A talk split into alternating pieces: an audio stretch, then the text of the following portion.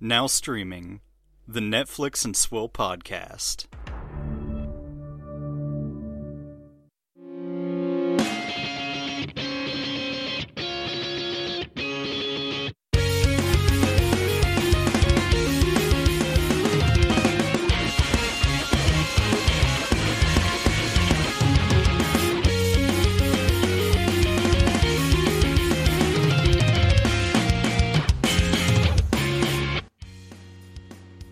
Hello, ladies and gentlemen. Welcome to the Netflix and Swill podcast, your source for Netflix news, reviews, and booze. I'm Caleb. And I have severe heartburn. And I have severe knee, knee and ankle pain. Please tell me about it. Well, you know how bitches always be tripping, right? Uh-huh. Uh, yes, I... My wife and I were sitting here this morning, and, you know... Like, hey, what do you want to do today? Oh, let's uh, let's take the dogs for a walk up around the block. Let's get out of the house for a bit. It's like, sure, sounds great. Uh, we made it to our front yard, and uh, my dog Maggie pulled the leash real hard, and like, I kind of stumbled a little bit, and the heel of my foot came down on a hickory nut that was in the yard, uh, which I rolled my ankle over and sprained my ankle really bad, and then fell. And uh, tore all of the skin off of the the knee on the other leg from the ankle that I sprained really bad. And then I laid there like a, a fat beached whale and said, well, I have to go back inside. Uh, I imagine it went something like, ah, ah. It wasn't great. The, the only thing that was missing was... Uh, a school bus full of kids who could like point and laugh at me. If only you waited like a week to decide to fuck yourself. I'm really proud of you. I, I don't know how else to say it. I'm just very proud of you. I'm proud of myself. How about you? How was your, how was your trip? Uh, long. Uh, I'm in pain. I'm also in pain, but uh, mainly because uh, I had to lift mainly things. Emotionally. Well, no, I just had to. I had to lift things. Like we had to. We my my family had this old fucking like T V plus uh, showcase curio stand that needed like taken apart and moved, and it was all very heavy. And uh, yeah, so like my entire lower body is sore, and yeah. Uh, but now the living room doesn't look like it's from the nineteen eighties. It actually looks like a modern living room. Now, of course, uh, the thirty-two inch television that uh, my parents only have because that was the only thing that could possibly fit within that that cabinet uh, now rests on uh, an old end table that was downstairs and, uh, and and is on top of the combo D V D V C R player. Oh, great. But looks great. Looks nice. Uh, can't wait for them to get uh, an actual television stand and then uh, an actual television. Where my dad was like, yeah, I'm looking at a T V. It's six thousand five hundred dollars. And I just went, what the uh, fuck? And I'm just like, I mean, if that's what you want, sure. But the T V I have in my living room was one thousand six hundred dollars and looks great. So I don't know if you need to spend, uh, you know, four times that to get a, a better T V, I think. I think you could do just fine with, uh, you know, even the one in the basement. I have two T Vs, and they were given to me. C- congrats! Uh, like, what do you, what do you want? You no, wanna... Nothing. Uh, the one was uh, my wife's had it for you know quite some time, and it was a a Christmas gift. And the other one was, uh, I think her her aunt and uncle were getting a new T V, and they gave us that one. Well, there you go. Uh, and so I took my thirty-two inch T V that I had and I threw it out a window. That is the correct thing to do with a thirty-two inch television is just throw it as far as you can and launch it. I always remember anytime I pick up that uh, that T V, that thirty-two inch T V my, my family has, uh, I, I remember uh, putting in my T V that I bought for high or not high school for college. And uh I just I just wanted to get my family to fucking upgrade because like we had a C R T still, and So we take out the C R T, and, you know, it's a, it's a fucking two-person job because of all the fucking elements and shit in there, like the filaments and everything, like just like absolute fucking disaster of a mechanical engineering thing. So then we take that out, and then my dad's like, all right, let's lift up this thirty-two inch T V. And I'm like, uh, okay. So, you know, we grab the handles, and then he just goes, you know, one, two, three, and he lists, he's like, oh, because it's like four fucking pounds. Like, it's yeah. it's fucking nothing compared to a C R T. Yeah, it's a thirty-two inch T V. It's small. I don't know. My parents uh, have the, I think it's a forty-two inch T V uh, that I had when I was in college that I bought.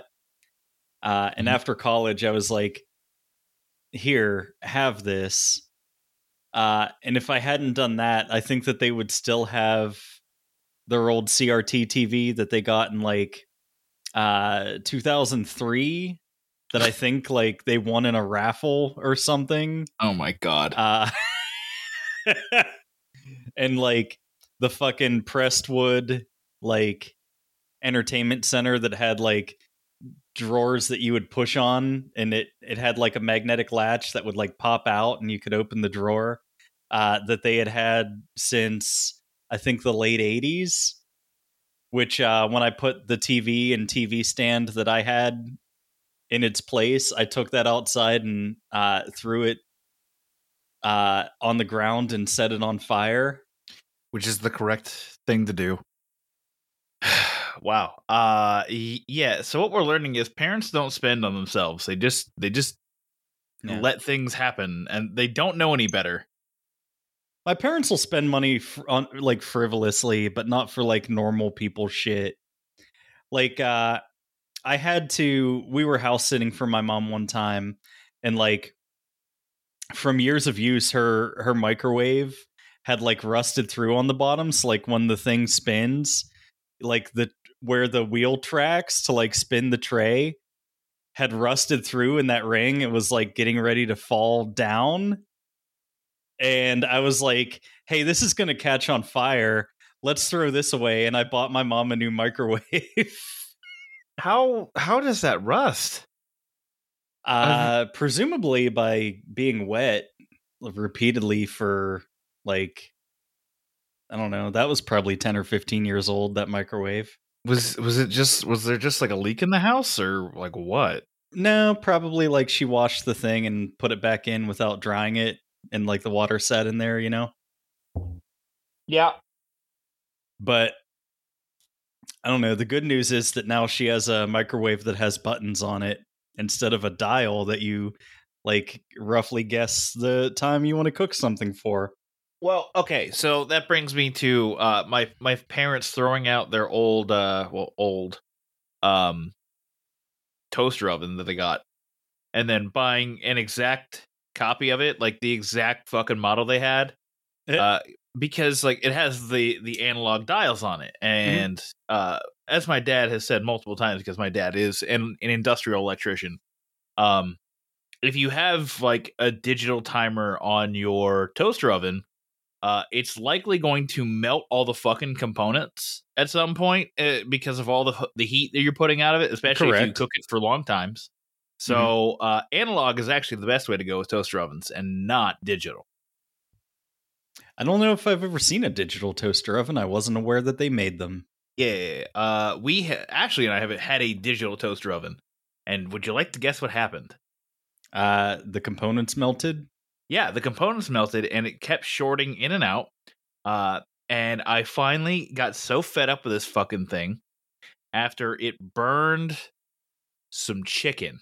It burned some, like, chicken breast that I had on for, like, thirteen minutes, but it just kept, like, turning off and on after it was supposed to be finished, so it just kept turning off and on for about, like, a couple minutes at a time, retaining the same amount of heat and just recirculating it, basically. So, you know, that, that went on for about half an hour. And then burned the hell out of the chicken. Uh, and then I ripped it from the wall and immediately threw it outside. I threw it on the ground. I I, I got angry. I, I yelled about it. I let the chicken cool. I ranted to Ashley that I'm throwing this thing the fuck out. We're getting a new one. And then I ripped it from the wall and threw it on the ground because I was just so sick of it. Yeah, it was like uh, it was like you had captured a bee that was vexing you inside it and then put it out in the yard. Uh, except for the fact that, you know, I would have left it uh, closed and uh, let the bee die. And um, yes, you know, instead of. Or, you know, turn it on. Yeah, I, yeah, I would have probably turned it on, but then it would have t- immediately turned off, so it wouldn't have even killed the bee. That that would have been that would have been how that went for me. Fucking man versus bee. Uh, you, you still can't convince me that you don't love that show unabashedly, and and not ironically in any way, shape, or form. I kind of like it. I mean, I won't lie. Oh, uh, something I should mention before we uh, get into the regular show proper. Uh, Linda's not here. Now, the reason Linda's not here. Yeah, conspicuously uh, absent. So the reason Linda's not here is because I'm back home. Uh, and we could not get Linda to sit the fuck down to record this podcast. I couldn't get her to sit down to watch The Sandman. I couldn't even get her to sit down to watch trailers. I couldn't I couldn't do anything with this woman. So I'm going to figure something out for Thanksgiving. It probably won't be like a real fucking episode. It'll probably just be us shooting the shit with Linda for, and then she'll just tell embarrassing stories, uh, which is fine. And then, uh, and then you'll get what you want, which is embarrassing dance stories on the podcast. Uh, the audience will get what it wants with Linda, and I'll get what I want by uh, finally putting the shotgun in my mouth. The sweet release after all this time. So yes, uh, unfortunately, because of uh, the way my my trip went, because uh, Linda apparently worked way more than I thought she did, uh, we had to put everything off. So uh, I apologize for misleading you. It was not intentional. I did not mean to not have Linda on the show. I think that's uh, that's a good idea, though. For for this year's American Thanksgiving, we'll do what we're thankful for with Linda Brennick. Uh, what I'll be thankful for is, again, the sweet release of the trigger. Okay, with that, let's get into What's Your Swill, a time-honored segment where we talk about what's our swill. Can we please get some alcohol into my mouth? He hates these cans! Stay away from the can! All right, well, uh, you know, I had to do something special for myself because my ankle hurts. Uh, so a few weeks ago, uh, the wife and I went to a local bar, which was which was nice. It was uh, it's not something that we've gotten to do very often for the last few years. So can't imagine why. It was uh, it was nice to get out, and yeah, because of the global panini. That, that was, that's the thing. My family's like, Dan, why don't you explore Raleigh more? It was like, uh, I don't know, guys. Maybe because there's a fucking disease that shut down the world for uh, the better part of two years. I don't know. Maybe, maybe yeah. That had something to do with it. I don't know. So, uh, I don't know. I was looking through their, their drinks menu, like their um, like their signature cocktails and stuff. And one of the things that they do is uh, a Kentucky Mule, which is, uh, mm. you know, bourbon and ginger beer and lime juice and uh, a dash of bitters. And uh, I was like, that sounds good, but let's, uh, you know, let's do a twist with it. Because I usually get uh, Jim Beam for everything, like all bourbon cocktails. Uh, I was like, use the Jim Beam Red Stag, which is uh, black cherry flavored. And uh, let me tell you, the Red Stag bourbon in a Kentucky Mule is fucking awesome. So I've I've recreated it here this evening. It's very, very good. Well, okay then. Uh, you've now made me want to look up the thing that I just had. Okay. Uh, so I have my regular gin and tonic, or my vodka tonic with, you know, the in, the thing. I Tito's? I, I Yeah, I've been gone for fucking like five days. Uh, I didn't have time to go out and do anything. So uh, instead, I will talk about, uh, since you brought up the, the mule that you talked about, let me bring up the mule that I had, which was a Texas mule. It was uh, Tito's, lime, and ginger beer.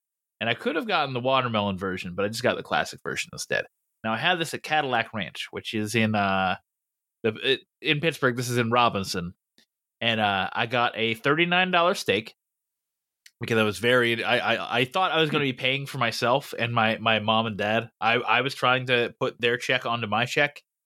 Uh, and my dad just went, no, son, don't do that. Which, if that was the case, I never would have gotten the goddamn steak. But I got a thirty-nine dollars steak. Uh, the point of the, that's not the point. The point is, is I got this drink with it, uh, and it was very delicious. And I, I want it. I want more of it. I got, I got in a copper mug. It was cool. I felt so cool. Go. Yeah, I've got this in my in my copper cup.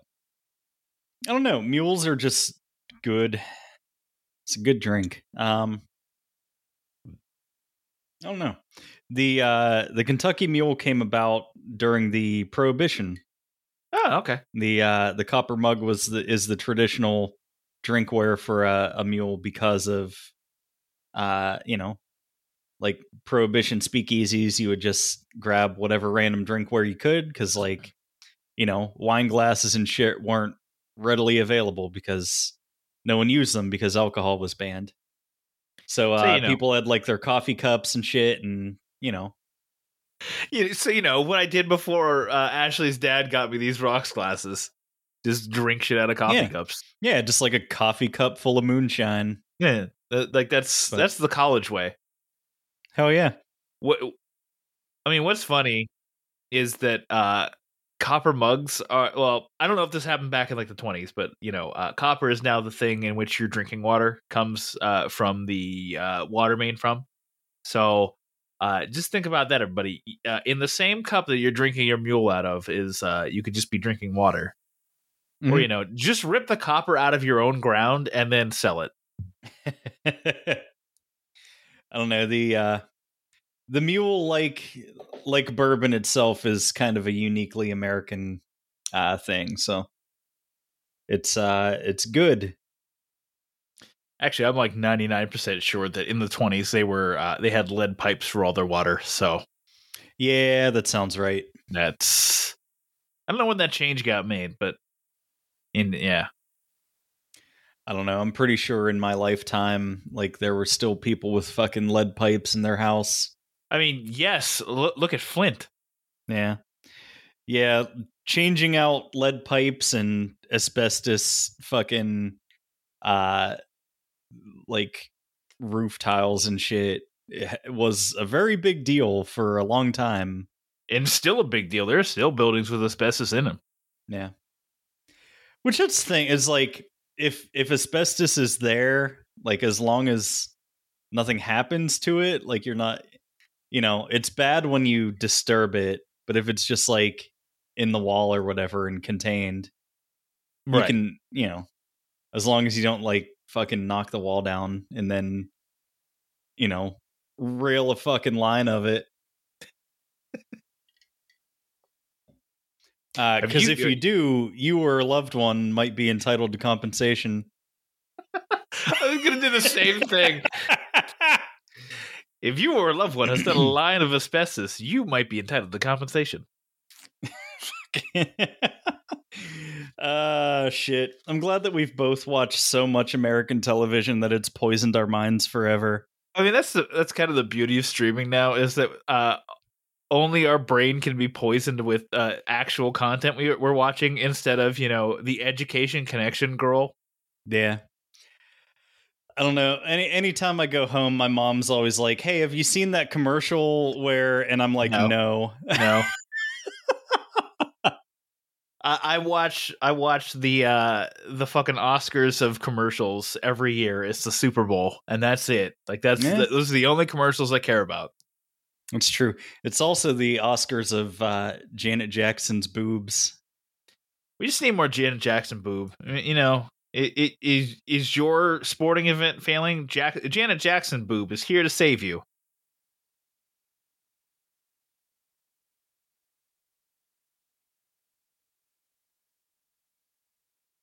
Cool energy. All right. Uh, let's get into uh, the rest of the show in the news. Oh, shit. It's mail time. All right. Uh, Love, Death, and Robots has been renewed for a fourth season. I am now going to be four seasons behind. That's true. Um, no, so here, here's the big thing that uh, when when people say season four, they don't really really what they mean is season three. We're actually on really three the third season for Love, Death and Robots because uh, Netflix, I believe, gave it an upfront of thirty-two episodes or whatever. Like, so what happened was the Panini split production on seasons, what wound up being seasons two and three. So those would have been combined, but weren't. So they instead marketed them off as seasons two and three.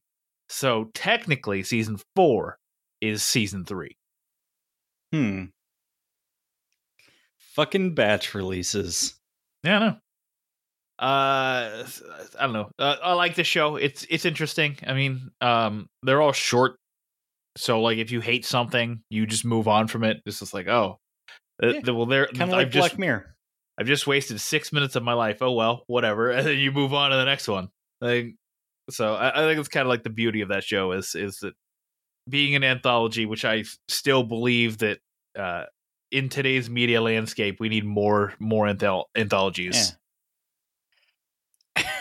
Now it's a fucking narrative show. But yeah, that was it. I, I didn't see really any other news story outside of like, I don't know, two people posting like, hey, no one plays th- the Netflix games. Like ninety-nine percent of Netflix customers haven't played a fucking game on Netflix. And I was like, I could have told you that. I wouldn't even have to survey anybody. I could have told you that was going to happen. Uh, I forgot that there were games on Netflix because when you said that, I was like, oh, you mean like the choose your own adventure things or? Uh, kind of. May as well be. I mean, those were like the gamified. It, that's when they wanted to gamify like their television experience, which mm-hmm. uh, I still think is an interesting idea. And uh, again, uh, allow Netflix to iterate. Allow them to try things. We we like when people try things. Uh, here is I'm looking at mm-hmm. the Netflix games now. Mm-hmm. They're showing one called Shooting Hoops. Yep. Uh, which looks like it has super soakers into basketball. Yep. I don't know what that's about. That's shooting hoops. They have uh, Point P. Po- okay. Uh, so have you ever played the game Downwell? No. So there's this game called Downwell where basically you're a dude who has like guns in his in his in his feet, and he's able to use the guns to uh, like shoot things in midair and like. Uh, use um basically physics to like flip himself even further or such things. It's actually a really interesting concept. uh, i i can't play it for more than like fifteen minutes at a time, and it's supposed to be like this arcadey style. Well, Point P is by the same directors, and it's like reverse Downwell where you're going up instead of down. So Point P is actually like fun, but uh I would love to see it not on my phone. Okay, so I'm watching it now. I don't know, it kind of looks like a really cute, uh, less awful version of like maybe like a Super Meat Boy meets Doodle Jump. Kinda, yeah. So let's see. They have Stranger Things nineteen eighty-four, mm-hmm. which uh, I used to have as a mobile game. They have Stranger uh-huh. Things three: colon the game, uh-huh. uh, which I have on the Nintendo Switch. Correct. They have Bowling Ballers, uh, Into the Dead two, colon, Unleashed. No idea what that is. Which is a zombie action game. Uh, a strategy game called Into the Breach, which looks like it has a giant robot, which, uh... I- okay, okay, shit. Um, so it's an isometric strategy game with mecha. Mm-hmm. Uh, Git Game... So it, and that's Wait. available on like consoles and such. So Wait yes, what the fuck? Yes, I. So the Netflix Follow app it? links it to the Google Play Store to download the game. That is correct. What the fuck is the point of it? All right. So uh, in theory, the game would actually be worth money to play. It's okay. Just now that through your Netflix subscription, you are able to play a free version of it. Huh. Okay, so I'm downloading that. I will yes. report back on that. Okay. They got Exploding Kittens on here. Sure do. They've got something called Dragon Up. Hatch and collect rare dragons, then help them revive their magic in this colorful and beautifully animated idle adventure. Oh, it's an idle game. Wonder Putt Forever, Crispy Street, Asphalt Xtreme, something called Before Your Eyes, Relic Hunters, colon Rebels, uh, an adventure game called This Is a True Story. Uh, okay, some sometime when we don't have a main topic for a week, uh, we're going to review the Netflix mobile game Knittens, which is like kittens, but knitting. It's a puzzle game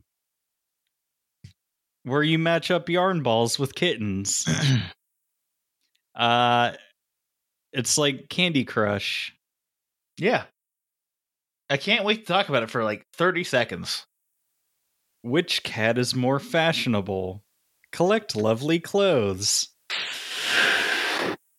No cat looks like... What? No cat likes to look dowdy, darling. Help felines look their best by mastering this match three puzzler that transforms yarn into stylish outfits. Uh-huh. All right, so here's the question. Is the Too Hot to Handle game available yet? Not that I see. Because until that's available, I don't give a shit. Because we got that game, we have Shadow and Bone, uh, and then I think Bridgerton's also getting a game. Although it's not the game that I want Bridgerton to have. I want, I want, I want, see, Too Hot to Handle is going to be the dating sim, and I always felt like that Bridgerton would be a much more interesting dating sim. Because, you know, like, uh, Uh, monarchy actually matters uh time period. Jesus. Uh some of these games look real bad. Oh yeah, they look, they're definitely shovelware. But yes, if you have Netflix, if you have a Netflix subscription and you have the Netflix app on your phone, you can also download these shovelware games uh free of uh free of charge. Because, you know, you have to have a Netflix subscription for it. I don't know. I'll let you know how Into the Breach is, because uh, I saw that it was an isometric view strategy game. And uh, that's like my whole vibe. That I think that got just put on there recently. So, yeah. Okay. Uh, what other news? Because we're still in the news segment, I guess. Uh, There, there is no news. I mean, uh, I guess uh, we could talk about how Purple Hearts is the most popular movie from the last week, which is a phrase I didn't think I'd utter. Yeah, and people say that Netflix is dying. All right, fucking a hundred thousand. Uh, I think it was one hundred two thousand hour uh, hours. No, one hundred two million hours viewed. There we go. Uh, which roughly translates to about a weighted average of, and I, I still can't believe this, like fifty, fifty-one million, because the runtime of the movie is two hours and two minutes. Hmm. Why is every movie two hours now? Why does a fucking throwaway romance movie have to be two hours? I don't Just know. Make your movie shorter. Uh, yeah. If you made a hundred minute army romance thing, I'd be like, okay. Uh, I think Yaney wants to watch it. Well, uh, wants to watch it because he wants to see, like, because, you know, Yaney's in the service. And he's like, how does this reflect upon the service people? Uh, to which I say, unless that man uh, has lost a limb, he has not really served.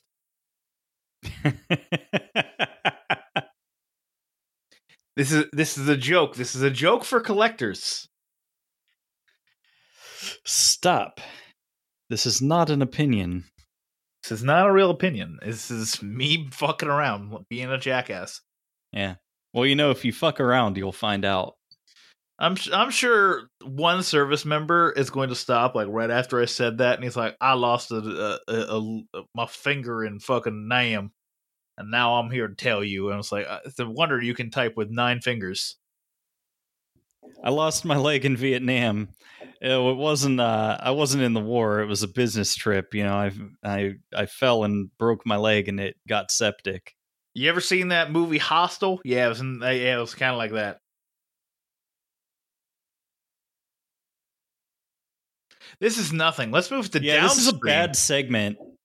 And talk about some trailers that are uh, also potentially bad segments. Baby, I can't control the internet. That's my favorite line! Uh, speaking of bad segments, we have the trailer for the next three hundred sixty-five over two days. Is that joke still funny? Does anybody get that joke? Is anybody listening to me?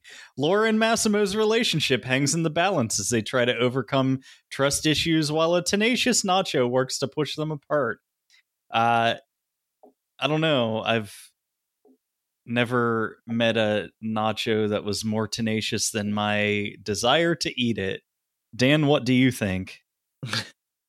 So, um, yeah, this is definitely a movie. I don't know. Uh, I mean, already positives over the previous movie because they're actually referencing an event that happened at the end of the last movie. Mm-hmm. So we, we like them for that. I don't know. Um, is this the third? It is the third one. one? And what it, was the hope- second one called? Uh, oh, colon next day. No, colon the, this day. This day. Yeah. I didn't remember for a minute, but yeah, it took me a bit. But yeah, uh, so I don't know, man. This is next week's topic. Like, uh, I, I, I don't know. I don't know what you folks want. I hate you forever. Look, we we've we started. We have to finish. We have to finish strong, just like Massimo does. Oh Christ! Uh, I got him, ladies and gentlemen. I fucking boomed him. Uh, you dumb piece of shit.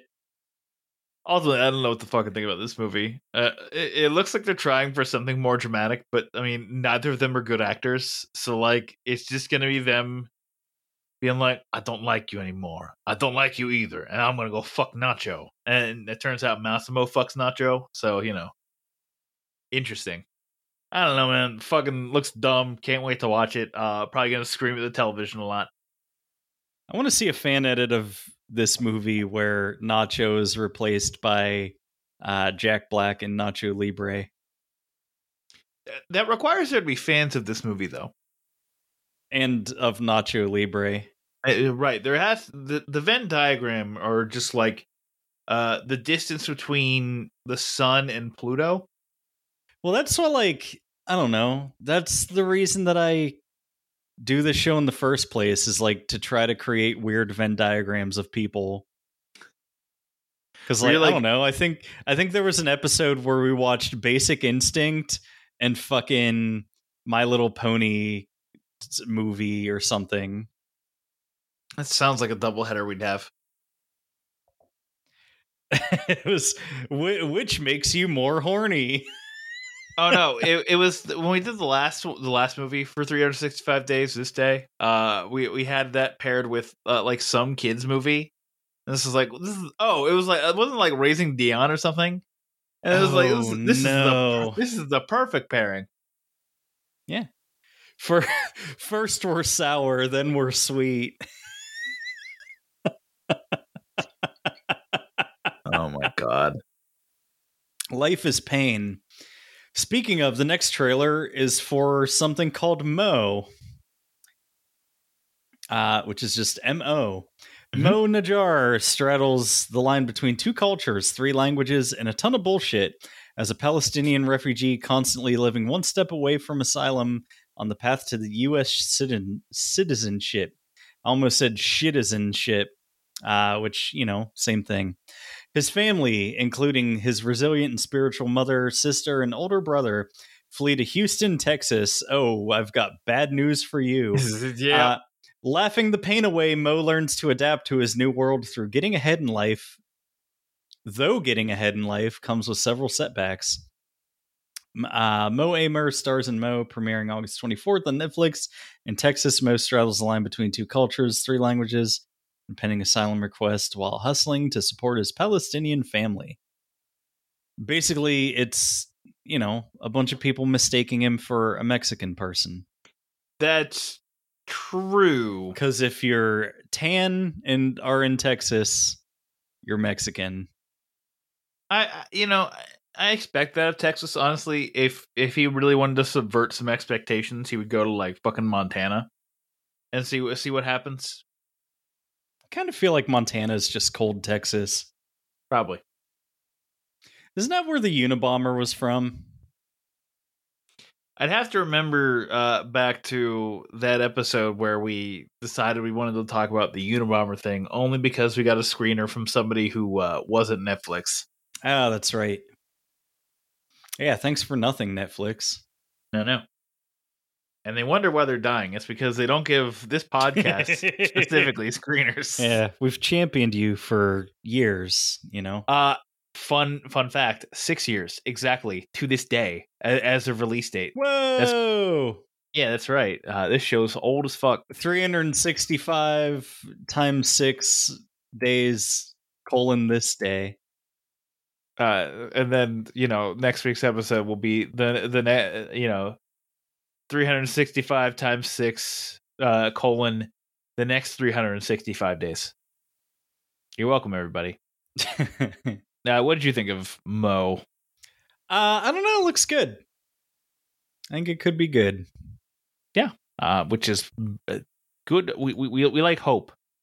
Uh, speaking of potentially no hope, uh, our final trailer for today is "Do Revenge."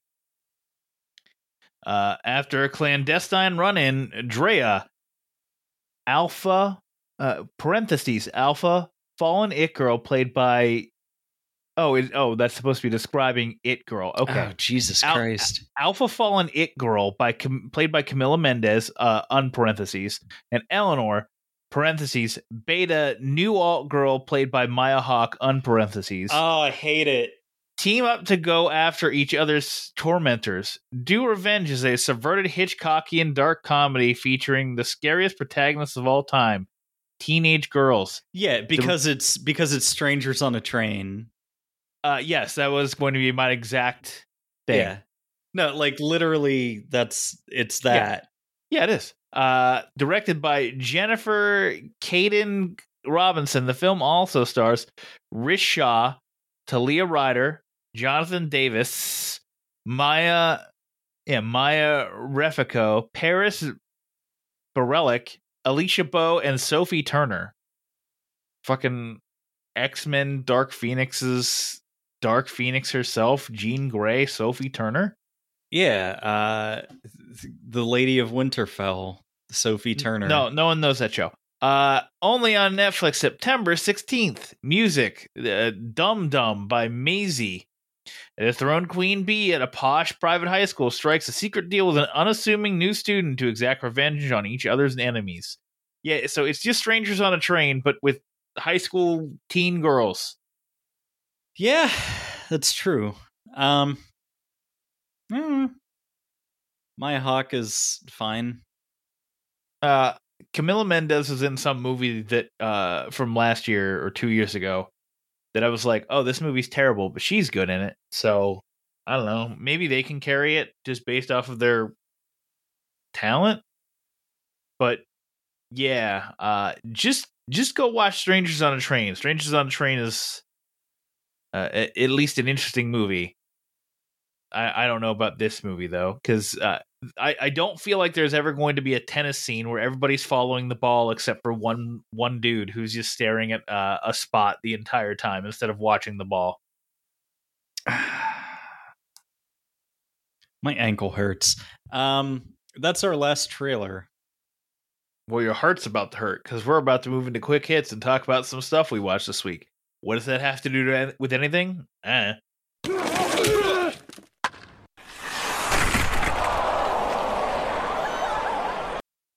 All right. Um, well, you know, I didn't feel like waiting. Uh, we're going to talk about it not next week, but the week after. Uh, but I already watched the entirety of uh, the new season of Never Have I Ever uh, because I care about teen girl drama. Oh, so that means you're definitely going to be watching Do Revenge on Netflix, only on Netflix, September seventh, oh. seventeen billion. Wait, shit, I messed up. No, I don't know. New season's good. Uh, it's got twists and turns and japes and uh, the Jungle Japes, D K Donkey Kong. Man, remember Smash Brothers? I do. Remember, there's now a thing on from Cartoon Network called Multiversus, where they have all the Cartoon Network characters fighting each other. Yeah, remember how it's uh, ass? No, I've heard, really I've heard nothing but good things. Really bad game. Yeah, I don't know. I uh, still like the show. Well, good. I'm uh, happy you do. But we're not going to talk about it anymore until it's time. That's true. Uh, we have a couple weeks. Because we have to watch the, the sexy movie first. Uh, anything else? That's it. Okay. Uh, I watched six episodes of One Piece. Uh, they're finally done with the Brottier arc. Uh, thank God. Uh, they're now on to Arlong Park, which is a much more interesting uh, arc than than the Brottier arc ever was. Uh, I, Brottier brings in Sanji. Sanji's great, but you know his, that that intro arc is uh rough. And um, I keep hearing that like they're the first season of the live action One Piece is going to go through the Arlong Park thing and potentially further. And I'm I I just I I'm on episode thirty-four right now of the show, uh, going into thirty-five. And I believe the Arlong ep- the Arlong arc ends at episode forty. So someone, please tell me how they're going to condense forty episodes of anime into ten one-hour long episodes. Because if you can tell me that, then I'll buy it. Otherwise, ain't no fucking way that's happening. I don't know. It's going to be the same as uh, the way they did fucking Death Note. No, just, just do it at a breakneck pace, and then you know, yeah. yeah. There's a there's a there's a happy medium between One Piece pacing and breakneck pacing. Uh, you can find it, and I believe in you. Just don't do the stupid thing. I, I really believe in you to not do the stupid thing. So yeah, that's uh that's One Piece. I'm gonna continue to watch it, but uh, yeah, I'm only thirty-four episodes into uh a thousand and fifty episodes of filler, because now the real arc is beginning in Japan. Yeah, I don't know. I'm uh I'm I'm proud of you. Hey, thanks. Uh, that's it. I, I didn't watch anything else. Actually, that's not true. I watched like twenty minutes of The Toys That Made Us, uh, Mighty Morphin Power Rangers. The Toys That Made Us is at legitimately terrible documentary style. Like mm-hmm. anybody who emulates that style needs to be sent straight to jail uh, and never heard from again. It's it's just bad. Make make a bad documentary, believe it or not, jail. You know, just just let the people tell the story. Don't don't don't try to in, insert like narrator being funniness. Just just tell a fucking story. How hard is that? The story is interesting on its own. It does not need people being like, oh well, I I got these zany hijinks I'm gonna do in between interviews. uh, fucking dog shit show. I can't believe they're still making more of it. And then they spun it off multiple times into different things. I'll occasionally throw on an episode if I absolutely have nothing better to do and I see that they have one that's like something I have a an actual interest in. Mm. But it's not good. Yeah, I mean that's that's the ultimate problem is like the the actual content is interesting. It's just the way they present the story is so fucking bad. Yeah. It's true. But that's it. That's uh that's all I, I watched this week. Well, all right then. Uh, well, that'll bring us into a quick break, and when we come back, we'll talk about our featured review for the week, The Sandman, Season one. Hello, everyone. This is J D from the In Session Film Podcast. Each week, we review the latest from Hollywood, California. Well, yes, Brendan. We also give top three lists. Okay, yeah. Thanks again, Brendan. Additionally, you can hear us talk other movie news, trailers, varying movie series, or other interesting film-related topics, and even rants and raves of the week. on top of our main show every Friday. You can also hear our extra film podcasts. Uh, you can listen to the In Session Film podcast on iTunes, Stitcher, SoundCloud, or at in session film dot com. Listen to the In Session Film podcast every Monday and Friday. Subscribe today and hear me verbally beat J D like a Cherokee drum. No, no, no, no, no. That's not how this works, sir. The Netflix and Swill podcast is brought to you by our patrons, Gerald Morris, Bill Sutton, Nick Haskins, Ashley the Bubby Gorski, Ben Kiefer, Paul Prezula, Daniel Henderson, Julio Oliveira, Jimmy De La Rosa, Chris Yaney, Brianna Petty, Nate Wade, Alan Gallerisi, Duty Dutram, Casey Moore, The Nerd Revert, and Dan's Mom. If you would like to become a patron of the show, find us at netflixandswill.com slash Patreon. Buy some shit. Visit netflixandswill.com slash merch. Leave a review and tell me how good I'm getting at public speaking. Visit netflixandswill.com slash Apple Podcasts. Thanks for letting us live our dreams of being professional idiots. We now return you to your regularly scheduled banter. Welcome back, everybody. Caleb, it's time to get our main view topic for the week. The Sandman, Season one. All right, The Sandman is a new drama fantasy horror series on Netflix. Uh, ten episodes. It is a seven point eight out of ten on IMDb and tells us the story of Morpheus, Lord of the Dreaming. Upon escaping after decades of imprisonment by a mortal wizard, Dream, the personification of dreams, sets out to reclaim his lost equipment. Uh, this is created by Neil Gaiman, uh, Gaiman, Gaiman, uh, David S. Shine Goyer, like a Gaiman. Alan Heinberg. Uh, it stars Tom Sturridge, Boyd Holbrook, Patton Oswalt, uh, other people. Mm-hmm. I don't really recognize a ton of people from this. Uh, Death is played by Kirby Jean-Baptiste, I believe. Uh, that's true.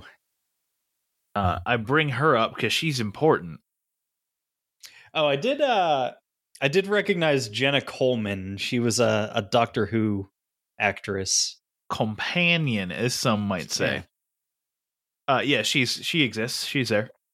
Mm-hmm, mm-hmm. But yeah, uh, what did you think of the show overall? This is, I think, your first first experience, uh, first foray into the Sandman mythos. Mm-hmm. That the, that is correct. Those are the correct words to use. Uh, let me give you some other correct words to use. For the first time ever, I'm saying this. This should have been a split release. one hundred percent. What? No question about it. Should have been split release because the tone shift from the first five episodes into the second five episodes feels very drastic and uh, could have taken some time in between the two in order for me to readjust what was happening, because, uh, you know, the first five episodes are all about Dream getting his tools back. And then the second five episodes are Dream reconciling his relationship with the human world. And and the fact that he was gone for a hundred years. Right. Uh, well, okay. Right. I, I get that. Yeah. But, it, but like one comes across as like, uh, okay, uh, you know, dark fucking thing where it's like, okay, now this dude's gonna now get into like some fucked up shit, and believe me, some fucked up shit does happen in the second part, which we'll get to. We'll talk about that in spoilers. But like, mm-hmm. for but like the the difference between the two in terms of tone just feels so vast to me that if they did a split release for it, I think I would have been a bit more receptive to it. I like the first half. The second half is kind of whatever. Uh, ultimately, me leaving with this show saying it's fine. Yeah, um, I don't know. They are they are really closely related stories. So, like, I get there. There is a jump where at one point they resolve kind of what he's trying to do, and then he's just like trying to pick up the pieces and move on. So I get where you're coming from, mm-hmm. but um, I don't know. I. Uh, I read all the Sandman comics when I was in college. Uh, big, big, big fan of the Sandman. And, uh, you know, for, for what it's worth, like this is, you know, the comics realized on on film, basically. Like, this is as sure. close as you can get for an adaptation. Uh, I thought it was actually quite fantastic. So there it is. We're back Look. to me being positive and uh, you, you know, bringing me back down to earth, I guess. Yeah. I mean, like, it, it just, and maybe it was some uh, along the lines of me not knowing what to expect with anything, because I just had no expectations for this thing. I was just like, oh yeah, this is a thing that people are like or whatever. And that's, and that's my big thing that I wonder about with this is like, how does this work for people who have no context for it? Cause it's uh, pretty fucking wild. Yeah. And like, I was, like I said, I was on board with the first half. Like I, I was like, okay, we have a very singular narrative.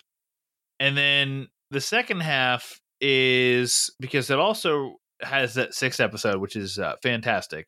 And don't get me wrong, that, that sixth episode I think is great, and it's the best episode in the, in the show. But like from there, it moves on from that into this other narrative, which is like, well, how do these all reconcile with each other? And it's like, it's more, it's less about like what's going on and more about like people's effect on Dream and how that, like, he is slowly changing throughout that arc into, you know, being a better uh, Dream Lord. Yeah. Um. So I don't know. I guess uh, I guess before we get into the narrative too deeply, like we can just kind of talk about some setup stuff, because like if you've never seen this or heard about this, like it's it's pretty wild.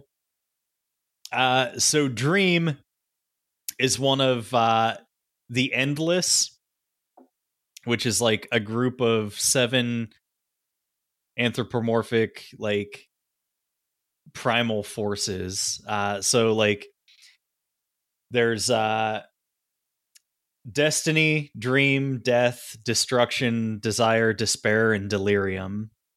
Um, so those are those are your seven, and like Dream is like one of the.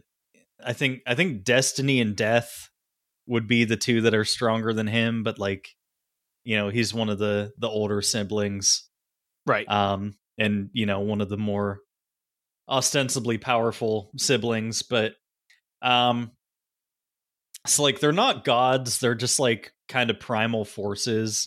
Like it, the universe of this, like capital G God, like objectively exists. Uh, as does Satan, who is a character in it. Yes. And then like, you know, there's there's other like there's a lot of there's a lot of like varied mythology that comes into this. And also like they don't really come right out and say it, but they show it a little bit where um like the way you perceive Dream and pursue presumably like all of the Endless is dependent upon your like culture. So like uh whenever Dream's going through hell in the one episode, uh there's like a woman who I guess had betrayed him like a long time ago, who's mm-hmm. now imprisoned in hell. Correct. Uh and she sees him as like an African tribes person, and it's like whatever whatever you are, like you see them as like a reflection of yourself to an extent. And right. like they, they get into that in the comics too and stuff, where like they talk about like animals also dreaming. So like there's like a side story in the comics where it's like about a cat's dream, and Dream appears to them as like a giant panther. Cause it's like he, you know, Like, like all life is kind of egotistical and thinks that like they are the ultimate expression of life. Sure. Uh, and therefore like these primal forces would also be reflections of themselves. Interesting. But yeah, other than that, I mean, I don't think there's a lot of other stuff like to really know about to to drop into this, except like maybe just like random bits of folklore and stuff that they reference that, you know, either you'll get it or not. Sure. Well, okay then. Um, I think the last thing I want to bring up, and uh, this is a potential flaw with me, is that I find Tom Sturridge and his performance uh, completely lifeless. And maybe that is just how Dream is portrayed. He's just a, an emo boy. But uh, he, yeah, it just... Yeah, not- I think I, th- I think it's kind of intentional.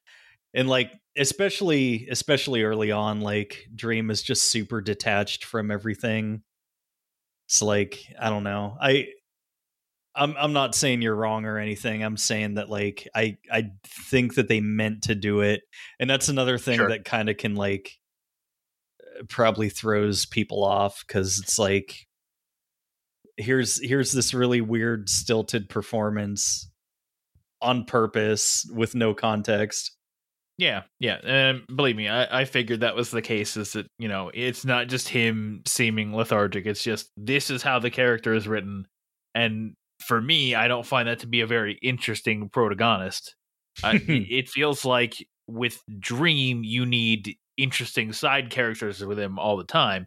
And that's why I like the first five episodes, because he does have interesting side characters with him all the time. Yeah, for sure. Uh, and then in the later episodes, it's kind of just like Dream isn't really a character. Like, he just kind of exists for the most part. And then like he comes in and does his, his thing randomly. I don't know. We'll talk about it here in a bit, but yeah, that's it's. As we moved on with the show, I just liked his character less and less. Yeah, I don't know. Visually, I guess they kind of did their best. Um, I liked with, it visually. Well, I mean, like specifically with Dream's character. Um, oh, okay. Because like the the look of the character in the comics was like. He was originally based off of Robert Smith from The Cure, who has like a yeah, very, a very like specific and very audacious, uh, mm. fucking hairstyle. Yep. And I wish that they would have kind of done more of that kind of thing, and maybe even like, you know, fucking make him pasty white, because he's basically like the ultimate goth kid. Yeah. Yeah, very true. But yeah, like, I don't know. I, I, I didn't want to really ever blame Tom Sturridge about it, because it felt like it was always yeah. a direction thing versus a, a his choice thing. Yeah. Well, no, I thought like I'm not I'm not really complaining too much. Like, I think the casting is is actually quite good. Uh, like, particularly if you're like me, familiar with the source material, but. I don't know. Uh, I don't know. A lot of the casting I, I did like a lot. I liked, actually, I was, I was really excited to see Gwendolyn Christie in here as, as Lucifer, uh, the Lord of Hell. I thought that was a really mm-hmm. cool casting choice. I don't know. The only thing that like kind of threw me casting wise is, uh, fucking Patton Oswalt as Matthew the Raven. Cause like, it, It wasn't like he didn't really do anything bad in the role. It's just like, oh, it's uh, Patton Oswalt, and I can't uh, unhear that it's Patton Oswalt, and it kind of took me out of it a bit. I think he's, I think he's very bad in the role. He, yeah. the, his, his line delivery is actually atrocious. Yeah, it's not the really entire good. Time. So, yeah, I hope they fix that, because. Uh, He, I, I just listened to it the whole time. It's like uh, it's Patton Oswalt, and it's like he's reading from a fucking cue card at the goddamn yeah. Oscars. Like he well, just doesn't like, care. I think Patton Oswalt is like fine in a comedic role, but like this is not a comedic series, so I don't no. know why they got a comedic actor and one who isn't like known for being a voice actor. I don't know. Yeah. It, it's it's it's a yeah. I, I don't get that. I don't like yeah. Mark Hamill's in the show. Uh, really quickly, just very quickly, he's in the show. And wait, what? Uh, yes, did I fucking miss Mark Hamill? Yes, you did. Where was he? Uh, Pumpkin Dude. Oh, that's right. Holy shit. I didn't even catch it. Yeah. So he's, he's Pumpkin Dude.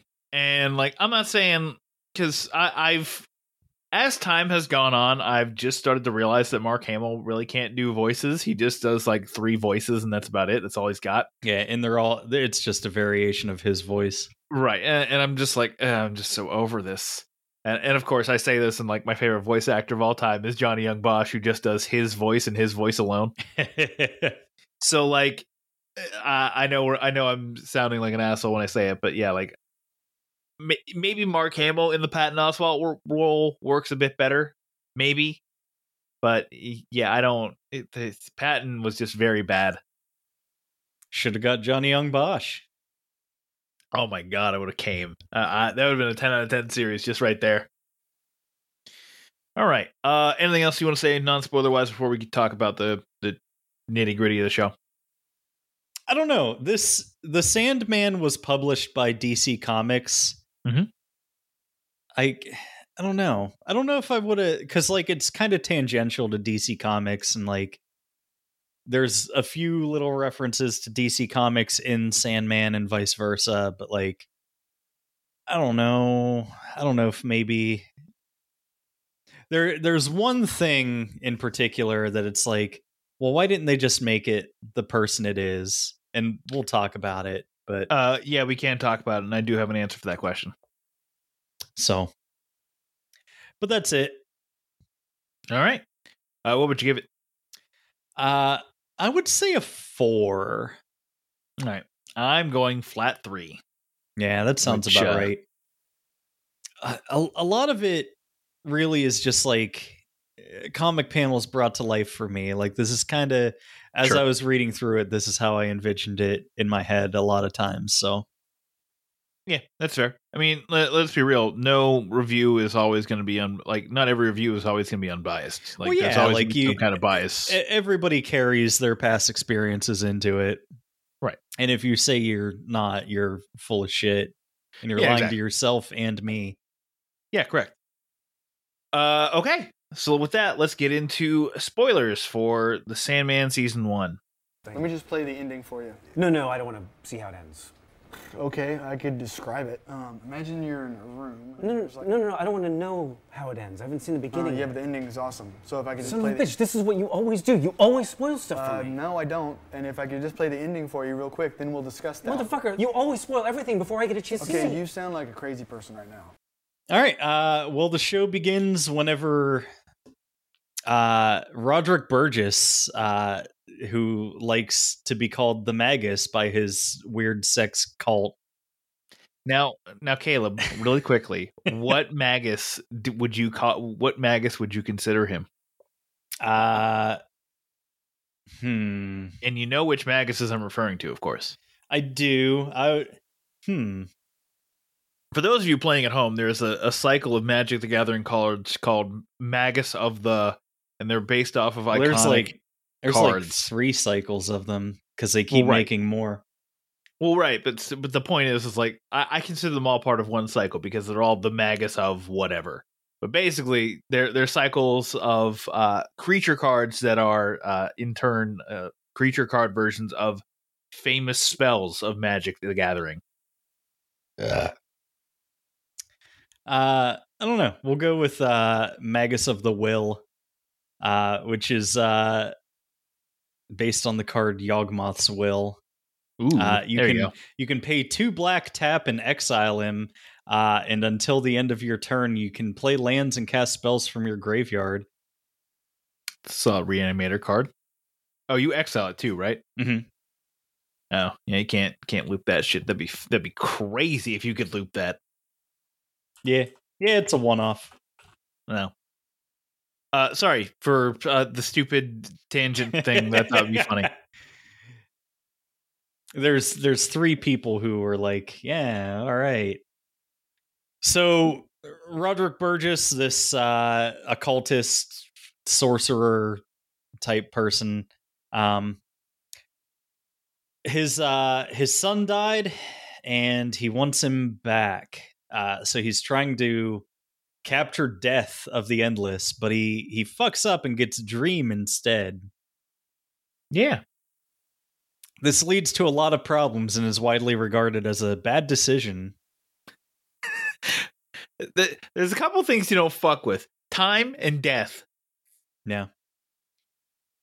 Uh, so he ge- he gets Dream, and then, uh, you know, Dream's incapacitated in, like, the circle of binding that they, they s- summon him in. And then they imprison him in a glass sphere. Uh, and he just, he just kind of sits there. But every day this fucking guy comes and is like, give me my son. And Dream just, like, stares blankly ahead. Because he can't. Because, you know, that's not his whole deal. Right. But uh, Morpheus, a k a. Dream, a k a. Uh, the Sandman, has, you know, his three tools that he uses to basically carry out his his duties as Lord of the Dreaming. Uh, he has his his helm, which is like kind of the his badge of office that was made from like the skull of a demon or some shit. Sure. Uh, it's like this weird, it's like uh kind of looks like a World War One gas mask, I guess. It's kind of punk rock. Yeah, a little bit. And then he has a ruby, and then he has a, a bag of sand. And like, I don't know, each of these tools, like, they explain it more in the comics, but like, he kind of made them from himself and put like a portion of his power into them.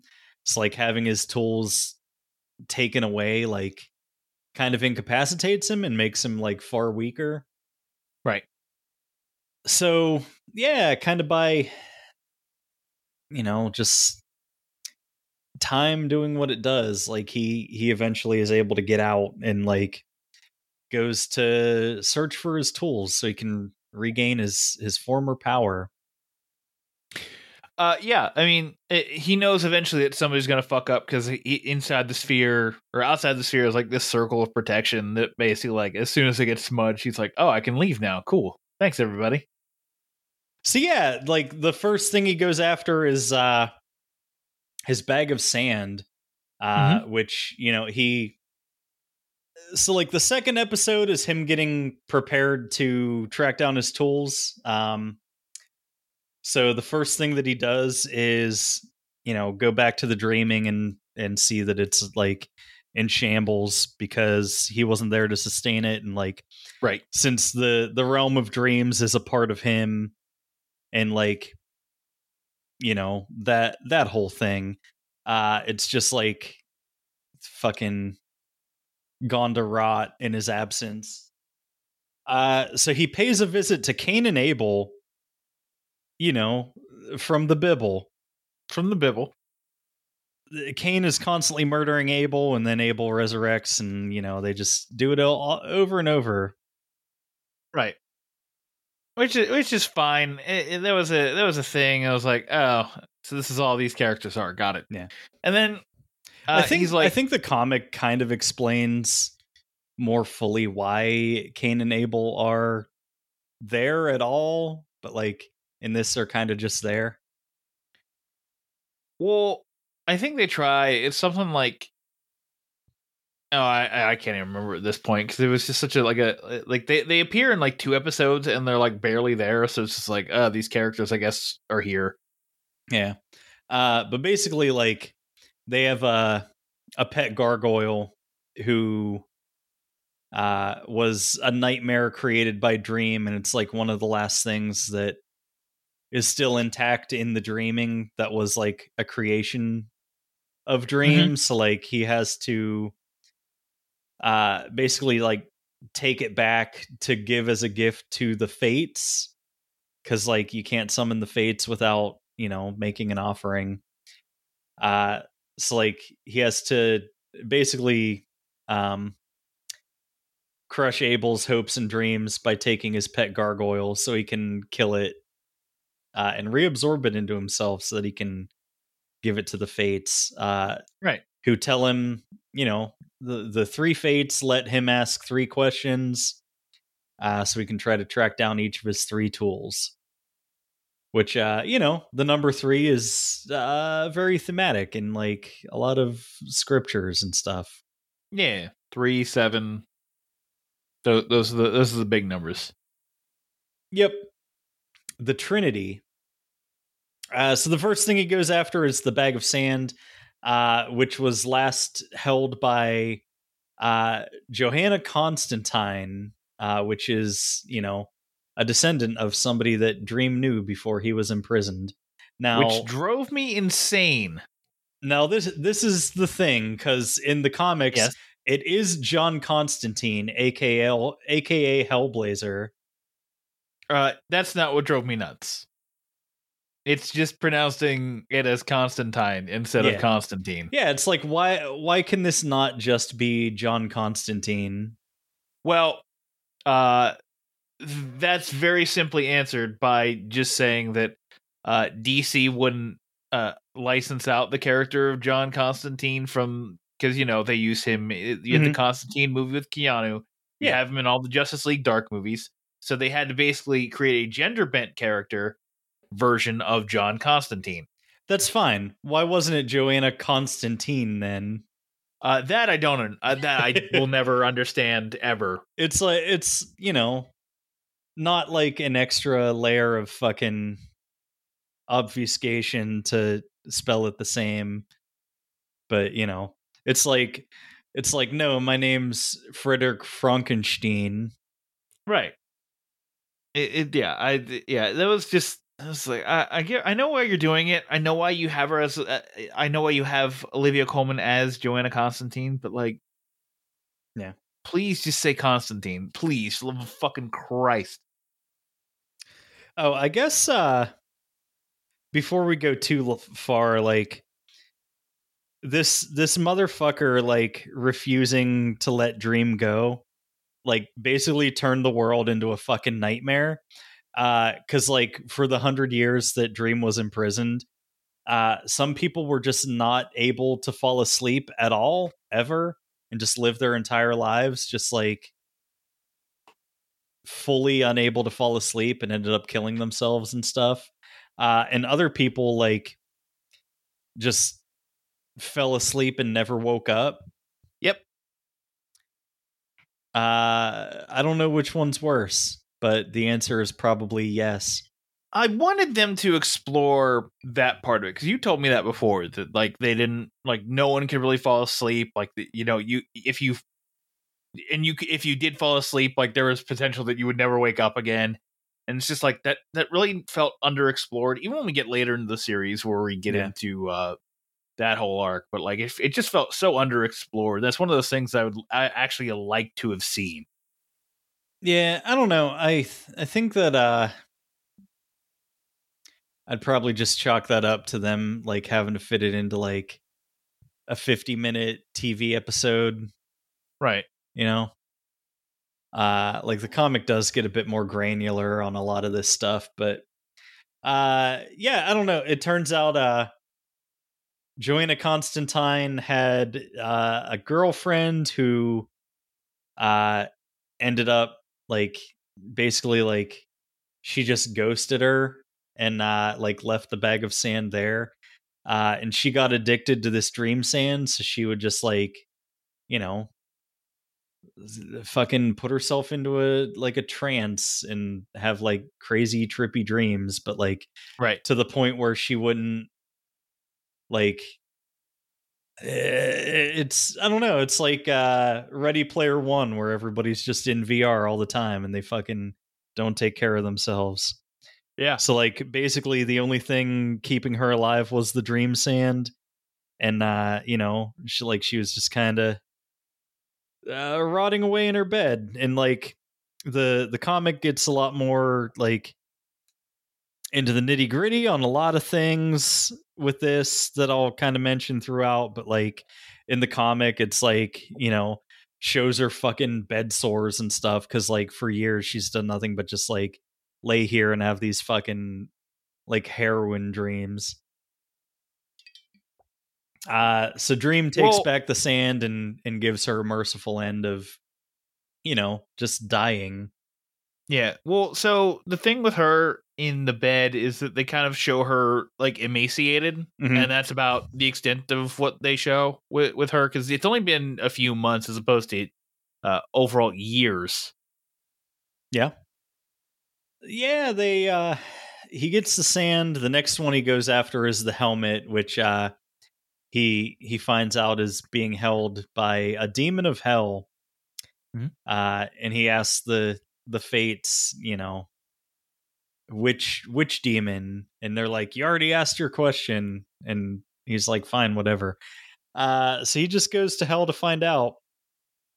This episode has some of the coolest visual effects, because like there's dudes that are just like embedded in a wall, and like yeah. they'll kind of reach out and like do a thing and then like become part of the wall again. It's kind of badass. Yeah, pretty dope. He goes to hell. He gets, uh, you know, to have an audience with Lucifer. He finds which demon has his helmet. Uh, he asks for it to be returned to him. You know, the demon's like, fuck you. I I traded for this fair and square. Uh, and Dream is like, well, I'll I'll challenge you to a game to win it back. Uh, so they do. Uh, basically, it's like uh, advanced rock, paper, scissors.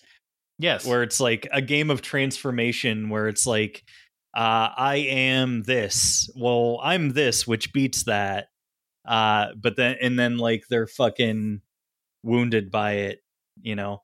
So it's like, mm-hmm. I'm a hunter. Uh, and it's like, well, I'm a snake who bites the hunter and, and kills him. And then Dream's poisoned and shit. Uh, so like, you know, as is custom, they get to choose, uh, you know, a champion to represent them in this. So like Dream's just like, I'll represent myself. This demon's like, well, I'm going to choose Lucifer Morningstar to represent me. So Dream has to fight Satan. Uh, yeah. Th- objectively the second most powerful being in existence, uh, next yeah, to capital true. G God and his, his son, Jesus Christ. So I don't know. It's it's pretty badass. It uh, it ends with like, you know, uh, Satan's just like, I'm th- the end of all things, like the death of the universe, and you know nothing can nothing can survive. Uh, and Dream's just like, I'm hope. I'm hope. Uh, I and win. Satan's like, no, no. Yeah. Yeah, that that's actually exactly how it went too. Anybody says differently is wrong. But yeah, like yeah. Uh, so that, like visually that was a cool episode. Uh, actually, like that that was like kind of like a okay episode. Like, yeah, I see what you're yeah. doing here. You're, you're you're you're doing like mental warfare shit. That's cool. Also, you're setting up uh, a potential season two with Uh, Dream having defeated Satan, and therefore Satan getting pissed about it and wanting to not uh, get back at fucking Dream by invading the dreamscape. But we'll talk about that later. Yeah.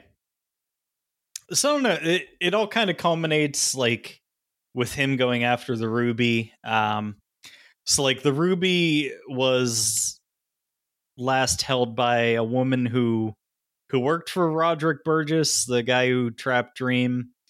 Um, she actually like took all three artifacts and like, you know, uh, uh, as she was like fleeing from this sorcerer, like ended up selling or bartering away all of them. But the, the ruby had gone to her son, mm-hmm. uh, who like, you know, just became a fucking serial killer because of it. 'Cause he could right. manipulate people's dreams and, and just like, make them crazy and shit. So I don't know, like he ends up like the guy's like, oh, I don't have to worry about Dream getting the ruby back because I've I've altered it, so like I'm the only person who can use it. So like Dream gets the ruby and it like basically fucking like almost kills him. Like it mm. like it saps his energy out of him, and like uh just the serial killer guy gets it, and he he basically uses it to take over a fucking diner because he's like upset that people lie and stuff. And he's like, what if everyone was just honest all the time? Right. Uh, and uses like, it it's this very childish, childish sense of morality. Like, no one should lie. Everyone should tell the truth one hundred percent yeah. of the time. Yeah. So it's like a fucking. This is like the most like horror episode, I think, because it's just like, you know, all these people being held hostage, and it's like everybody get, does like their true confessions and stuff. And it's like, this is how awful it would be if like you weren't able to tell white lies to protect people you care about. Right. Well, also, it's like everyone just acting seemingly on impulse, just like every, no one has any kind of like impulse control. They just, you know, do their fucking shit. Like any anytime someone comes in, like, oh, let's fuck. Oh, let's fuck. Like yeah. It just seems like fucking. Well, yeah, because like if if we're all being honest, like, I don't know, the the human animal is largely motivated by sex, and like. A lot of a lot of times, like, if you're being really honest, it's just like, hey, I want to just I see a random person. I want to go fuck them. Yeah. And it's like, well, you know, what if you just did it? And, and they do the it. Answer is that's horrible. I don't know. There's uh, like the waitress at the diner is talking to the cook, and like she's romantically interested in him. And, uh, you know, he's like. Yeah, I'm, you know, because he removes their ability to lie, and he's just like, yeah, I'm not interested in you or care about you at all. I've just been kind of hanging around you to get like a free meal. And like whenever mm-hmm. I come over for dinner and stuff, you know, once you go to sleep, um, I go upstairs and fuck your son. And it's like, holy fucking shit. And then he's like, yeah, he's twenty-one. And I was like, oh. All right, then. Yeah, and I was like, oh, good. Thank God. Yeah, right? That would have been horrendous. Uh, and also, it's consensual, so... Yeah. I don't know. In like in the comic, it gets even worse. Like, there's the one woman's talking about how, like, she would always make her boyfriend, like, fucking take a cold shower and, like... lay perfectly still before they had sex and stuff. And like, she would be on top with her eyes closed because like she, I think she had done like a medical residency or something. And when she worked mm-hmm. in the morgue, like she fucked one of the corpses, and it was like, you know, she was trying to recreate that. And it's like, yeah. Jesus fucking Christ. Uh, yeah. like, like it gets even worse. So it was kind of nice to not have to hear that in this. I don't think that would have had the uh, mass audience appeal that Netflix was going for. No, definitely not. But um, yeah, I don't know. Uh, ultimately, like whenever Dream confronts the dude who has the ruby, like uh, the battle kind of culminates in the ruby being destroyed, uh, which releases all the power contained with it that then goes back to Dream. Uh, so he doesn't have to fix the ruby. He just, you know, it goes away, which is, you know, a more elegant solution than what he probably would have come up with. Uh, right. And also, like, he doesn't really, he finds out he really doesn't need these tools. It's just like he can have his unadulterated power just by existing, as opposed to having like these, uh, for lack of a better term, totems mm-hmm. that uh, har- allow him to harness power. Yeah, and that's the thing. It's not like, uh, I don't know, it's kind of like Mjolnir in fucking Thor Ragnarok. Like, yes, you know, it focuses its power. It's not the source of his power. So then uh, David Thewlis uh, dies, I think. I, I actually don't know what happens to David Thewlis. I think he, I just assume he dies. I think he dies. All right, well, uh, good for him. He's dead. Um. Uh, speaking of dead, and we, we finally get into uh, the best episode, the death episode. Mm-hmm. The sound of Where's, her wings. Yeah. Where it's just Kirby, uh, uh, Hal Baptiste fucking uh, spouting philosophy at, at, at Dream and, and trying to make him less angry at humanity for keeping him captive for a hundred years. Yeah. and more uh, sympathetic to their cause, because not everybody is like Roderick Burgess. Yeah, which, uh, you know, his his older sister, Death, is walking him around in this uh, and being the fucking actual Grim Reaper. Uh, but she's like nice and like helps people get through the experience of death. Mm-hmm. And, uh, you know, Dream's just like, how how can you be so kind and like be there for all of them? And she's just like, well, for a long time, I wasn't. And then I realized that, like, this is what they need me to be. So, you know, I realize it's not it's not all about me and what I want. It's, you know, it's it's a responsibility. And Dream's like, huh. Interesting. I never thought about it like that before. Uh, and then that begins the um the Vortex story arc. Well, actually, yeah. That's not true, because we have the, the second half of the Death episode where they're like, hey, let's go check out. Uh, I want to go check on my my fucking experiment. And you're like, what experiment are you talking about? And then you flash back to like fourteen ninety-eight or something like that, or fourteen eighty-nine. And this is or thirteen eighty-nine. Uh, yeah. And then there's this dude who's like, I don't want to die. I'm never going to die. And so like, all right, cool. Well, you'll you'll just never die and you're going to live forever. Yeah. And Dream meets up with him every hundred years to. to see if he still wants to live. And the guy's always like, yeah, life kicks ass. Yeah, even because there's a there's a point where like his his wife dies, like a, a wife he had dies, his son died, and he just he was miserable for for his entire that, that entire yeah he years. lost he lost all his money. People tried to kill him because they realized like, hey, this guy's like four hundred years old, he's probably a witch, let's fucking throw him in the river. And then, like, he was in like a coffin under the river duck. for, like, eighty years. Yeah. And then finally uh, clawed his way out after drowning, like, repeatedly for, you know, decades. Yeah. And then and then he's like, well, so that's it then, right? You want to you want to be done? He's like, no, no, like, I've, hit no the, I've hit rock bottom. Like, uh, dying is for pussies. Like, uh, yeah, I hit rock bottom. There's nowhere to go but up. Life is badass. Yeah. Yeah. So like that, that like that's what makes the episode, like the philosophy stuff is what also makes it interesting. But like then there's this philosophical end on the back where it's just like, given the opportunity, how how many humans would like this is like seemingly the one human that will just be like, yeah, I'm good going forever, man. Like life, like I still have so much more to experience. Everything I experience is just a, an even greater gift, even if it's just misery for me. Yeah. I don't know. I uh, I thought that was a pretty cool story arc. Like, I don't know. I liked uh,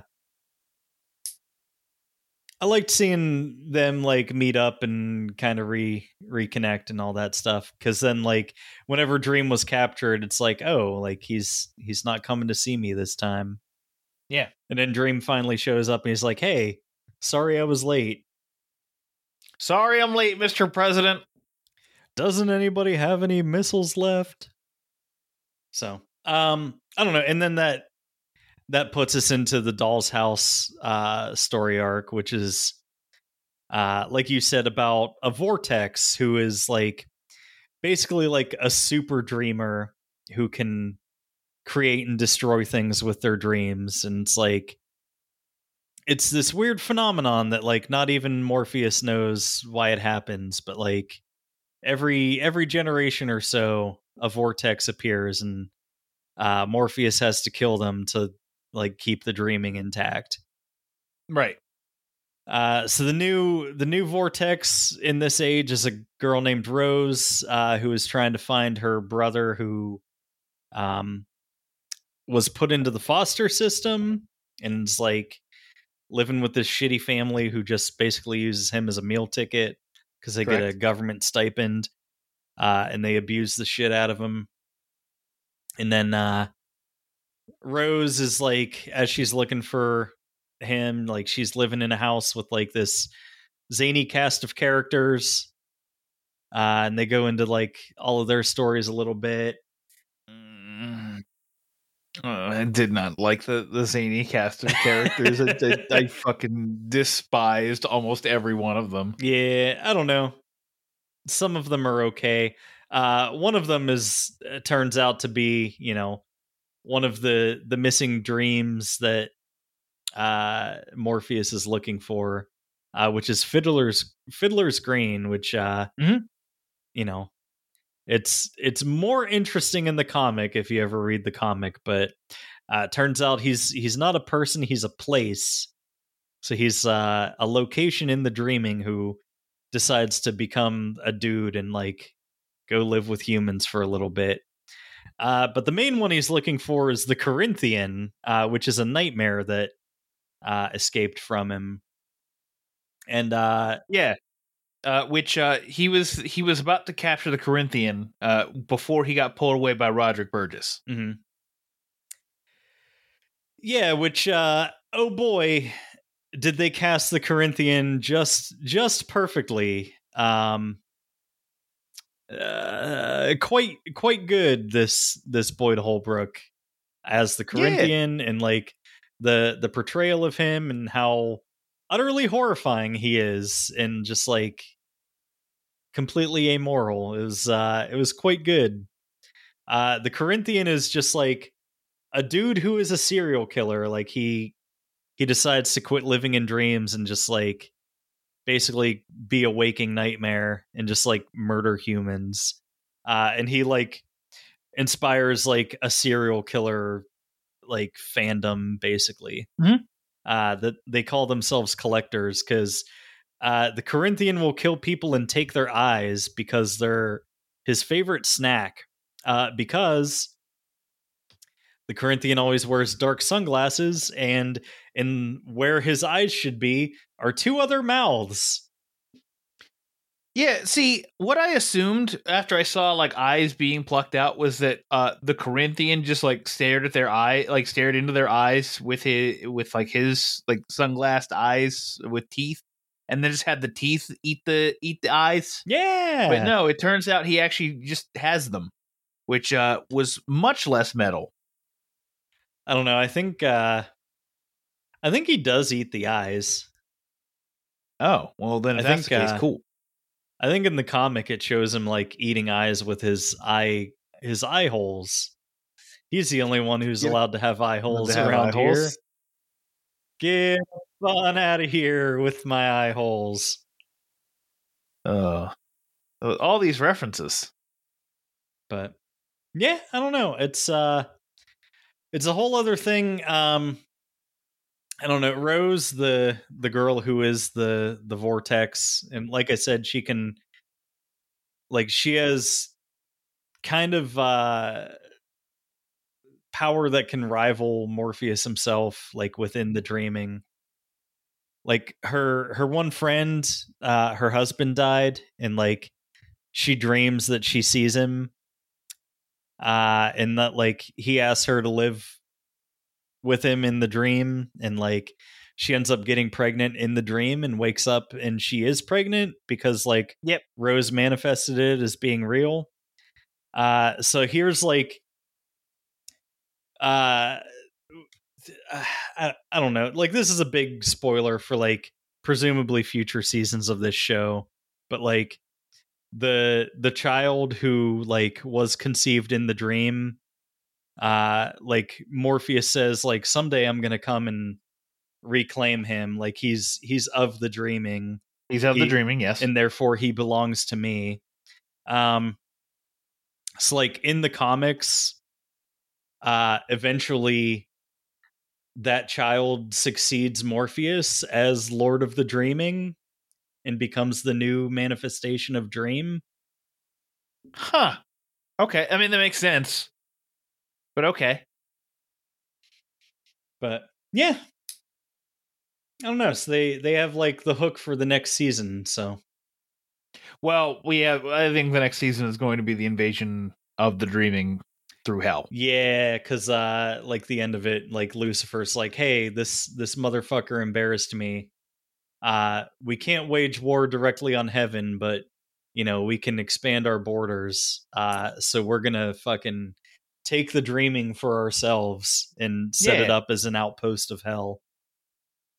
Yeah. But before that, uh, when Dream defeats uh, the Corinthian and re- like I guess actually just captures the Corinthian because uh, at the end he's shown because there's a yeah, there's a like third unmakes him yeah yeah well there's a third uh well this one's a nightmare but uh there's a nightmare but that she, he's looking she for. wanted to be a dream and she wanted to be a dream uh and so she left the dreaming because she wanted to go off and be a dream uh and then uh you know as As Dream continue, as Morpheus himself continues to soften on how he perceives everything, uh, he eventually goes and remakes her into a dream, which is one of those nice moments of the series. Yeah, yeah, it shows that, like, you know, he's actually growing as a character.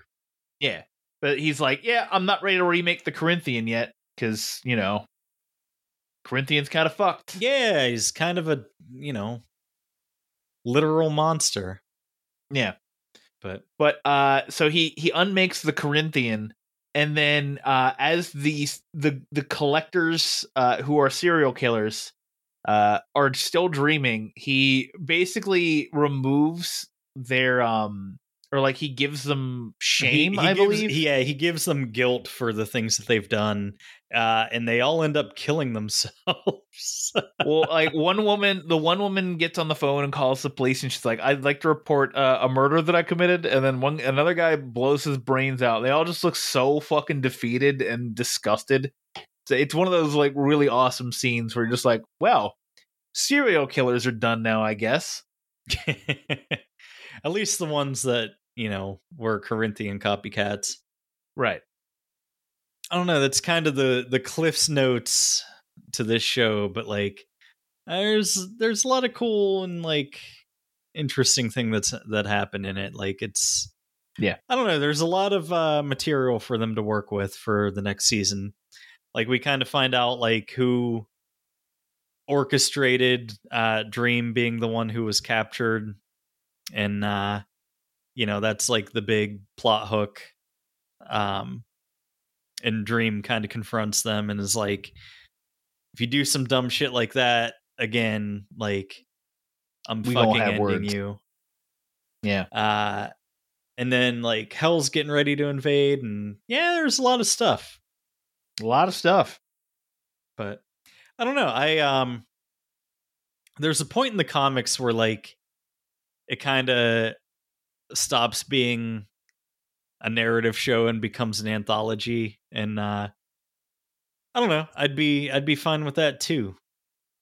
Like, I kind of like the the just like random little stories, like uh you know, him meeting his friend every a hundred years. Yeah, yeah, that'd be that'd be interesting to revisit, you know, in a later season. All right, uh anything else about the Sandman? No, that's about it. So it's uh three point five overall from us, and it's uh you know, I would say a, a general recommend. Uh, yeah. We'll have to see viewing stats to get a clearer picture uh, for next week. But uh, so far, uh, kind of a, a bad, not bad. It was kind of a disappointing premiere for it. Because uh, it opened to fewer viewing hours than Resident Evil. Yikes. Which is on the chopping block. Yikes. Yeah. So. All right. Yeah. Uh, well, that'll bring us into our third segment. Uh, Dan, do you want to set me up? Yeah. Uh, Caleb, you know what's better than working the night shift? Uh, ha- ducking out for a nooner. Nailed it. Uh, no, it's working the day shift with Jamie Foxx. Hey, Day, Day Shift is a, an action comedy fantasy uh, vampire movie. It's a six point two out of ten on IMDb. A hardworking blue-collar dad who just wants to provide a good life for his quick-witted eight-year-old daughter. His mundane San Fernando Valley pool cleaning job is a front for his real source of income, hunting and killing vampires. It's directed by J J Perry, written by Tyler Tice and Shay Hatton. Uh, stars Jamie Foxx, Dave Franco, Natasha Liu Bordizzo, and uh, Snoop Dogg. Mm-hmm. It's the motherfucking D O double G. Yeah. Uh, what'd you think of Day Shift? It's okay. Uh, Dave Franco is probably the worst part about this movie. Uh, that's and true. And it's just the that that character is just not interesting. Like I, I have nothing wrong with Dave Franco. Like he played the character exactly how you're supposed to play it. It's just that character type is uh, grating to me anymore, and I can't take it. Yeah, just the the guy who has no business being there and just fucking simpers the entire time. Yeah, and like, oh, isn't it funny that he pissed his pants on multiple occasions? Do you get our right. funny piss joke? Well, we have to pay off him not pissing his pants at the end of the movie. Look how funny it is. It's but yeah, like he, he he's he's he's the worst part. Uh, the second worst part is, um, whenever uh his next door neighbor is like, "I'm sorry, I had to get close to you," and it's like, "You guys talked for like three minutes one time on camera, and that was it." Yeah. It's like, I, what are you talking about getting close to each other? She means physically close because they were next door to each other. Uh, yeah, I guess. I don't know. It, it was dumb. Uh, so obviously, like, there was some stuff cut from this movie. Um, you, you know what you could have cut instead is all the pissing of pants. Yeah, uh, and then focused on giving uh, Natasha Liu uh, a fucking actual story that isn't just her showing up and being like, "Oh, it's this character. I remember her." Uh, let's talk about the things that are good in the movie. Yeah, uh, sorry, uh, Jamie Foxx shooting vampires. Uh, amazing. Other people shooting vampires. Snoop Dogg being a black urban cowboy. Yeah. Uh, Snoop Dogg shooting vampires. With uh, a minigun that says Big Bertha on it. Yeah, it uh, it's it's fucking dope. It's great. Uh, and then at the very end, there's like, you know, a pre-credits fucking like stinger where Snoop Dogg is revealed to have not died. Uh, and he references The Lost Boys and says, "The one thing I love about Los Angeles, all the damn vampires." Sure. Uh, d- yeah, whatever you have to say. Yeah, sure. Whatever you say. Yeah. Uh, I, They're I'll, making I'll a joke about, about The Lost Boys. Yeah. Uh, yeah, that was one of those. That was definitely an interesting end credit stinger, or like pre-credit stinger, because like the scene is of everybody like driving away. And then Snoop Dogg is like, "Ah, popped out of the manhole cover. Here I am, Snoop fucking Dogg." Lights up a blunt. Da, says da, his da, line. Da. "It's a motherfucking deal, double G, Snoop Dogg." And then, uh, yeah, lights up his blunt, and then we we we go. We're, we're we're out. And then he, you know, he shoots his minigun a bunch, and then he drops it like it's hot. Mm-hmm. Uh, they A D R'd in a few of his lines, uh, and you can tell, uh. because they, they don't sound right. So I don't know if like he just had bad line delivery the first time, or if they were just like, wait, we need more Snoop lines. Or if he was just, you know, high. Yeah, he could have been high. Fuck do I say here, man? Oh, I don't know. Uh, fuck. I just, just well, Snoop, when when are you not high? Uh, probably like six in the morning. Okay, cool. Go, co- just come into a V O booth at six in the morning, say some lines, and then go, go get high. I don't know. They got bitches in the living room getting it on, and they ain't going to sleep till six in the morning. I'm glad you're just finding more and more Snoop Dogg references. So what you gonna do? He's got a pocket full of rubbers, and his homeboys do too. So, so yeah. Um. Yeah, the the uh the, the action's fun.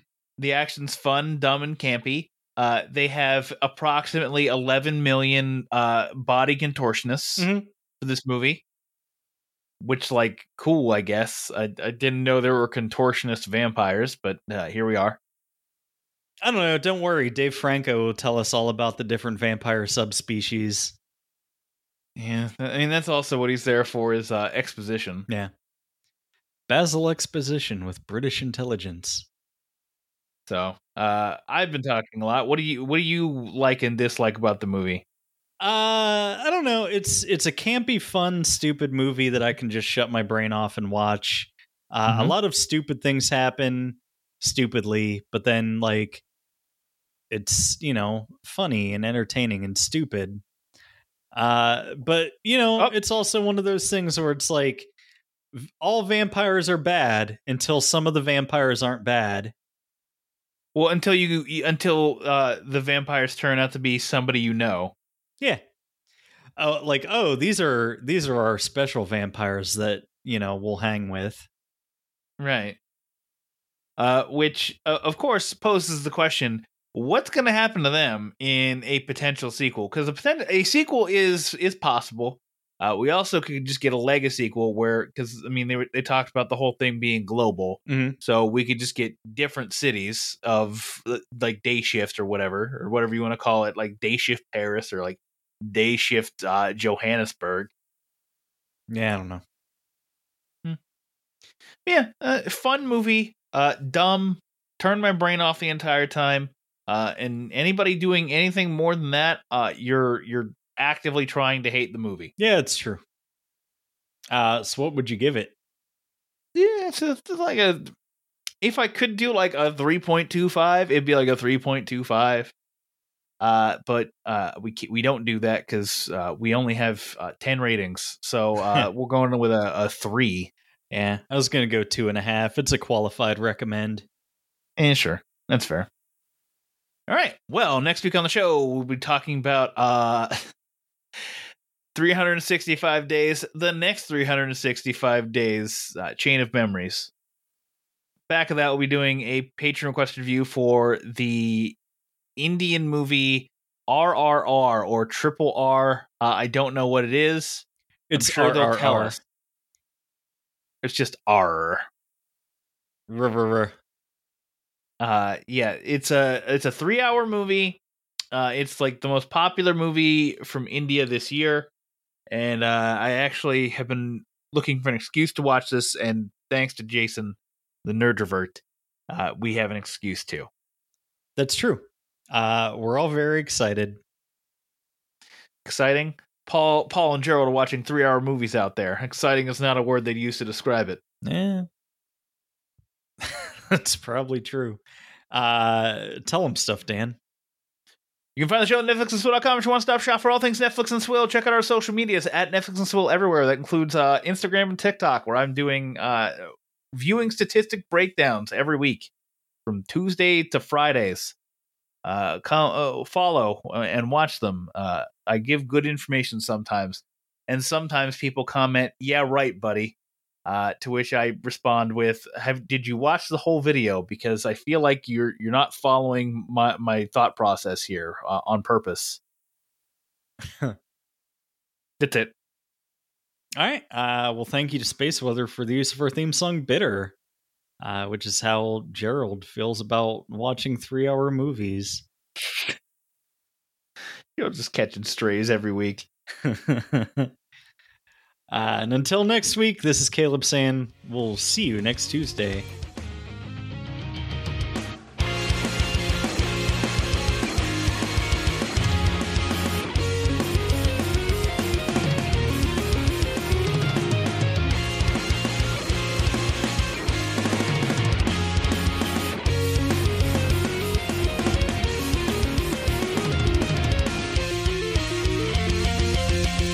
Netflix and Swill is an independent podcast. As such, we believe in the scrappy underdogs of the podcast world. If you're an indie podcast and would like us to run your promo on our show, please contact us. The little guys need to stick together. If you enjoy what we're doing, please consider leaving us a review on Apple Podcasts and telling a friend. The more we grow, the better the show will be. Thank you for being part of the Netflix and Swill family.